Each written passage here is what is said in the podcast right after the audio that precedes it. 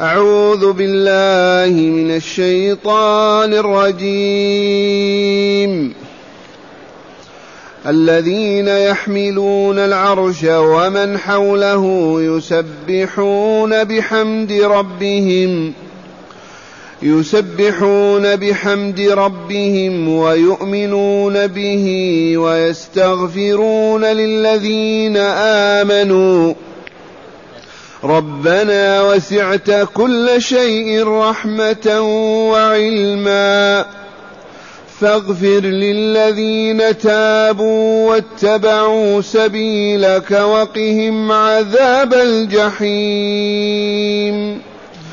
ربنا وأدخلهم ربنا وأدخلهم جنات عدن التي وعدتهم ومن صلح من آبائهم ومن صلح من آبائهم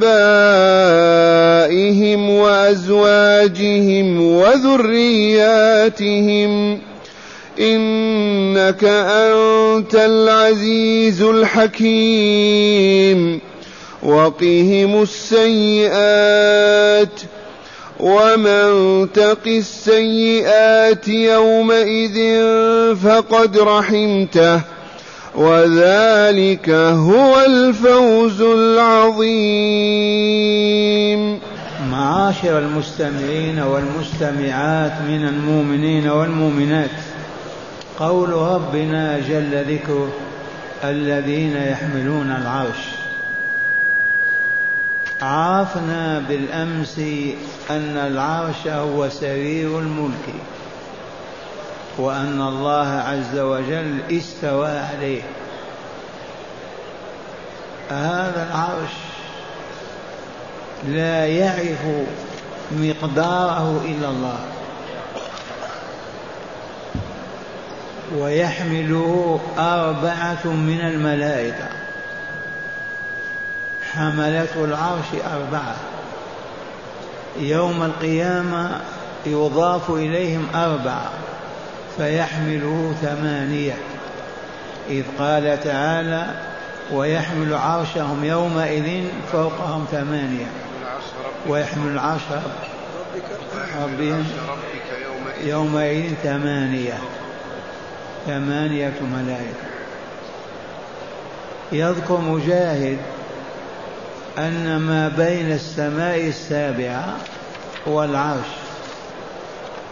سبع سماوات سبع سماوات. سماء ظلمة كلها وأخرى نور وأخرى ظلمة وأخرى نور سبع سماوات. هذا العرش عرش الرحمن. يخبر تعالى عنه فيقول لتتجلى عظمته وجلاله وكماله ليتجلى حقه في أن يعبد وحده وأن يطاع ولا يعصى. الرحمن جل جلاله الذين يحملون عرشه ومن حولهم ومن حول العرش. حملة العرش أربعة ويكون ثمانية وحول العرش ملائكة لا يعرف عددهم إلا الله. لا يحصي عددهم إلا الله. كيف هؤلاء الملائكة؟ ومن حوله يسبحون بحمد ربهم. سبحان الله وبحمده. سبحان الله العظيم.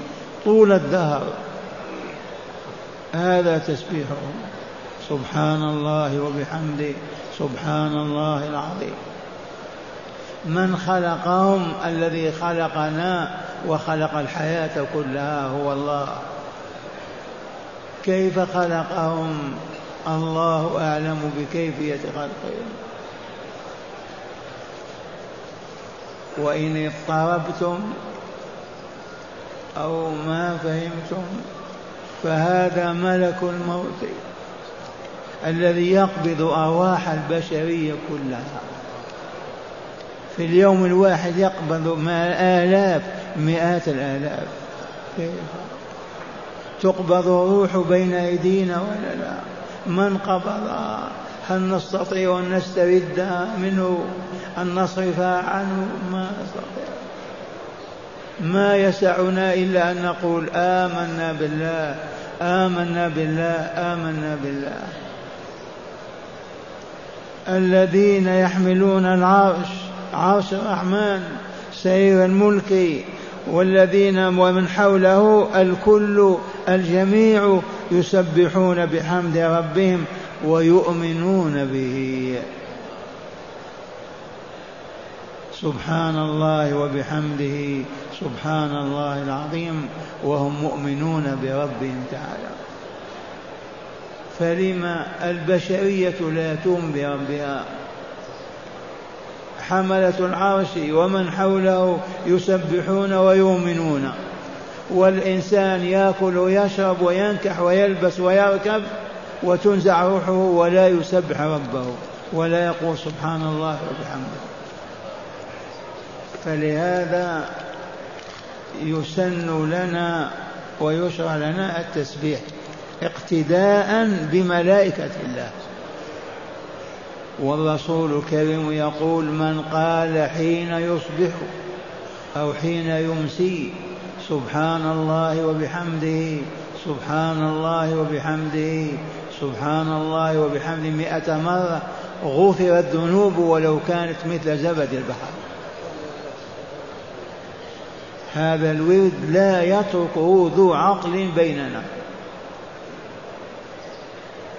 في الصباح لما يطلع الفجر إلى الضحى هذا هو الصباح. تقول سبحان الله وبحمده سبحان الله وبحمده سبحان الله وبحمده بأصابعك تعدها مئة مرة ولا تأخذ خمس دقائق. في المساء من بعد صلاة العصر هذا الوقت إلى غروب الشمس تتخذ لك خمس دقائق وأنت ماشي وأنت راكب. سبحان الله وبحمده سبحان الله وبحمده سبحان الله وبحمده. أسوى بملائكة الرحمن بحملة العرش ومن حوله. إن شاء الله هذا الورد لن نتركه حتى نموت. الذين يحملون العرش ومن والذين من حوله الجميع يسبحون بحمد ربهم ويؤمنون به ويستغفرون للذين آمنوا. الله أكبر. ما أعظم شأن الإيمان هنيئا للمؤمنين. الملائكة ملائكة حامل العرش ومن حولهم يستغفرون لكم. هذه تساوي الدنيا وما بها. ويستغفرون لمن؟ للذين آمنوا. اللهم آمنا. اللهم إنا آمنا. اللهم إنا آمنا بك وبلقائك. آمنا بك وبكتابك. آمنا بك وبرسولك. آمنا بك وبقضاء وقدرك. آمنا بك وبكل ما تريد منا أن نؤمن به. مما أدركناه أو لم ندركه.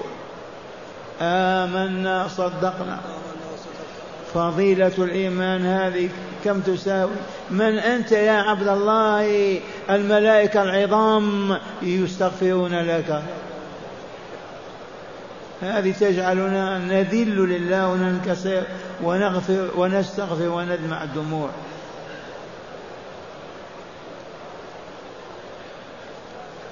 الذين يحملون العرش ومن حوله يسبحون بحمد ربهم ويؤمنون به ويستغفرون للذين آمنوا ويقولون ربنا وسعت كل شيء علما ورحمة وعلما. ربنا وسعت كل شيء رحمة وعلما. علم الله أحاط بكل شيء ورحمته لا يخرج منها شيء. لولا رحمته لما بقي الكون أبدا. وسعت رحمتك. ربنا وسعت كل شيء رحمة وعلما. أي برحمتك وعلمك. إذا فاغفر للذين تابوا. هذا طلب آخر. يطلبون من الله أن يستغفر. للذين تابوا أن يغفر للذين تابوا واتبعوا سبيلك وقهم عذاب الجحيم. هذه أولا. آمنوا. ثانيا تابوا من ذنوبهم وتخلوا عنها وابتعدوا عنها. ثالثا اتبعوا سبيلك الموصل إليك ألا وهو الصراط المستقيم ألا وهو الدين الإسلامي. واتبعوا سبيلك وقهم عذاب الجحيم. احفظهم من عذاب الجحيم. الحمد لله الحمد لله هذه النعمة تساوي الدنيا وما فيها. والله لو كنا نملك الأرض كلها بما فيه ما تساوي هذه النعمة.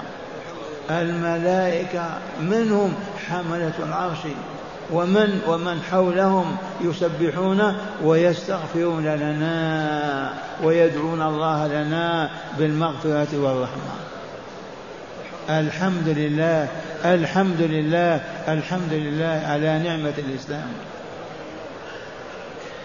كم تساوي هذه النعمة؟ فاغفر للذين تابوا. معشر المؤمنين تابوا كانوا مذنبين. ارتكبوا ذنوبا كبائر وصغائر ثم تابوا. ما إن يتوبوا إلا والملائكة تستغفر لهم وتدعو لهم. واتبعوا سبيلك. أي الإسلام هو السبيل الموصل إلى الله عز وجل. ونحن نقرأ الفاتحة في كل ركعة. اهدنا الصراط المستقيم صراط الذين أنعمت عليهم ألا وهو الإسلام.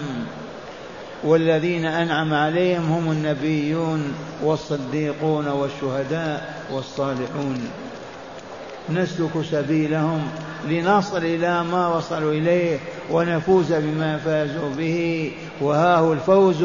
الملائكة تستغفر لنا وتدعو لنا فتقول ربنا و وقهم عذاب الجحيم. احفظهم من عذاب النار. ما هي النار؟ عذاب الجحيم.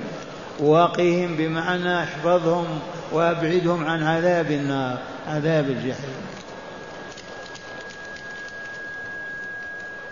ثم قال تعالى مخبرا عن الملائكة عليهم السلام حملة العرش ومن حول العرش يقولون ربنا وأدخلهم جنات عدن التي وعدتهم. يستغفرون ويدعون ويسألون لنا الوقاية من النار ويسألوننا دخول الجنة. لا إله إلا الله. من نحن؟ هكذا فضل الله علينا. ربنا وأدخلهم جنات عدن. جنات إقامة لا رحيل منها أبدا ولا موت فيها. جنات بساتين. فوق ما تتصور تدرك من النخيل والعناب والأعناب جنات عدن إقامة التي وعدتهم ومن صلح من آبائهم وأزواجهم وذرياتهم. أدخل أدخلهم الجنة التي وعدتهم بها أنت. هكذا يقولون لرب تبارك وتعالى. إذ قال تعالى وعد الله الذين آمنوا وعملوا الصالحات لندخلنهم الجنة. في آيات عديدة. وأدخلهم جنات عدن أي إقامة دائمة التي وعدتهم بها في كتابك وعلى لسان رسولك. وأدخل أيضا الجنة من صلح من آبائهم وأزواجهم وذرياتهم. هنا شرط الصلح الصلاح ومن صلح. ما معنى صلح استقام على منهج الحق أسلم ونهض بالإسلام يؤدي الواجبات ويتجنب المحرمات. هذا هو الصالح. الصالح فينا غير المفسد ذاك الذي عبد الله بما شاء فأوجب على نفسه ما أوجب ربه عليه فنهض بالواجبات أداها كاملة غير منقوصة وابتعد عن المنهيات وتجنبها تجنبا كاملا وإن زلت القدم وسقط تاب إلى الله ورجع إليه والملائكة تستغفر له. هكذا يقول تعالى عن الملائكة يخبر عن حديثهم وأدخلهم جنات عدن التي وعدتهم وأدخل أيضا من صلح من آبائهم والأمهات مع الآباء والأزواج كذلك والذرية من بنين وبنات يدخل الرجل يدخل أولاده سلسلة من أسفل آباؤه وأمهاته من فوق وذريته أيضا. الحمد لله الحمد لله قولوا الحمد لله. الحمد لله. من وهبنا هذا الإنعام؟ من أعطانا هذا الإفضال؟ كيف وصلنا إلى هذا الكمال؟ أليس الله؟ الحمد لله الحمد لله. حرمه بلايين البشر بلايين الجن وهم من أهل جهنم والعياذ بالله. ومن صلح من آبائهم وأزواجهم وذرياتهم إنك أنت العزيز الغالب الحكيم العظيم الذي يضع كل شيء في مكانه. العزيز الغالب الذي لا يمانع في شيء يريده أبدا الحكيم الذي يضع كل شيء في موضعه. أنت العزيز الحكيم. إذا فأدخل هؤلاء المؤمنين الجنة وأدخل معهم من صلح من آبائهم وأزواجهم وذرياتهم. ومن فسد لا. الزوجة إذا انفسدت ما يدخلها الله مع زوجها. الأب ما يدخله الله مع ابنه إذا فسد الابن. الابن ما يدخل مع أبيه إذا فسد الأب أبدا. لا بد من الصلاح. ما الصلاح هذا؟ اولا أن تشهد على علم أنه لا إله إلا الله وأن محمدا رسول الله ثم تعبد الله بما شرع وتعبده وحده ولا تشرك بعبادته غيره أبدا. وبذلك تظفر بهذا الكمال وتصبح من الصالحين. اما الذين يفسقون ويفجرون ويموتون قبل توبتهم ما هم بالصالحين؟ أما الذين يتركون الواجبات أوجبها الله يتخلون عنها ويهربون منها ولا يفعلونها يغشون محرمات ويرتكبونها والله ما هم بصالحين. والذي يعبد مع الله غيره بالدعاء بالاستغاثة بالاستعاذة بالحلف بالذبح بالنذر له لمن شاء كما يفعل الجهال. والله ما هم بصالحين والله ما هم بصالحين. إلا من أكرمه الله عند وفاته وهو على سرير الموت قال أشهد أن لا إله إلا الله ولم يذكر عيسى ولا موسى ولا عبد القادر ولا عيسى ولا فلان وفلان ووحد الله في هذه الحال. هذا ينجو من العذاب. مات على كلمة التوحيد والرسول الكريم يقول من مات وآخر كلامه لا إله إلا الله دخل الجنة.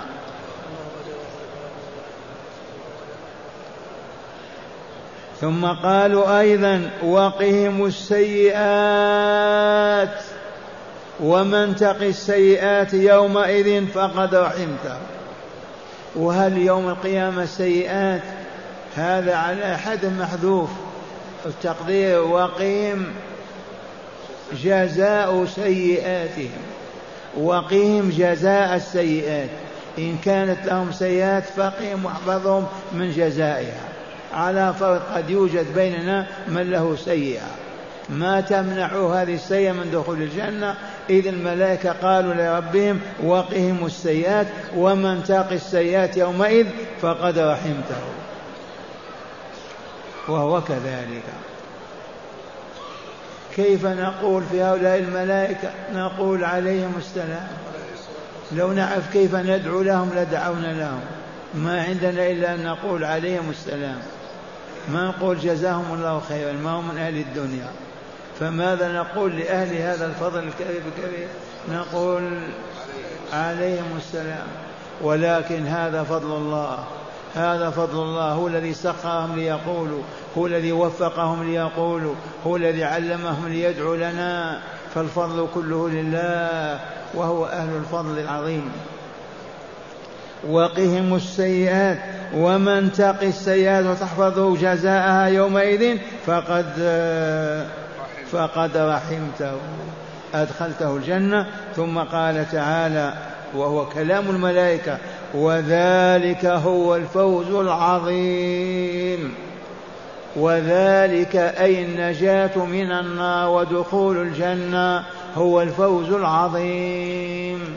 لا فوز أعظم من هذا الفوز أبدا. والله لا فوز أعظم من هذا الفوز ولا ربح أعظم من هذا الربح أبدا. وهو أن ينجو عبد الله من عالم الشقاء من النار ويدخل الجنة دار الأبرار. جنات عدن ليقيم بها أبدا بلا نهاية. هذا هو الفوز العظيم. مرة ثانية أسمعكم. ماذا قال تعالى عن ملائكته؟ الذين يحملون العرش ومن حوله يسبحون بحمد ربهم ويستغفرون للذين آمنوا ويقولون وسع ربنا وسعت كل شيء رحمة وعلما فاغفر للذين تابوا واتبعوا سبيلك وقهم عذاب الجحيم. ربنا وأدخلهم جنات عدن التي وعدتهم ومن وأدخل من صلح مع من آبائهم وأزواجهم وذرياتهم. إنك أنت العزيز الحكيم. وقهم السيئات. ومن تق السيئات يومئذ فقد رحمته. وذلك هو الفوز العظيم. اللهم اجعلنا من أهله.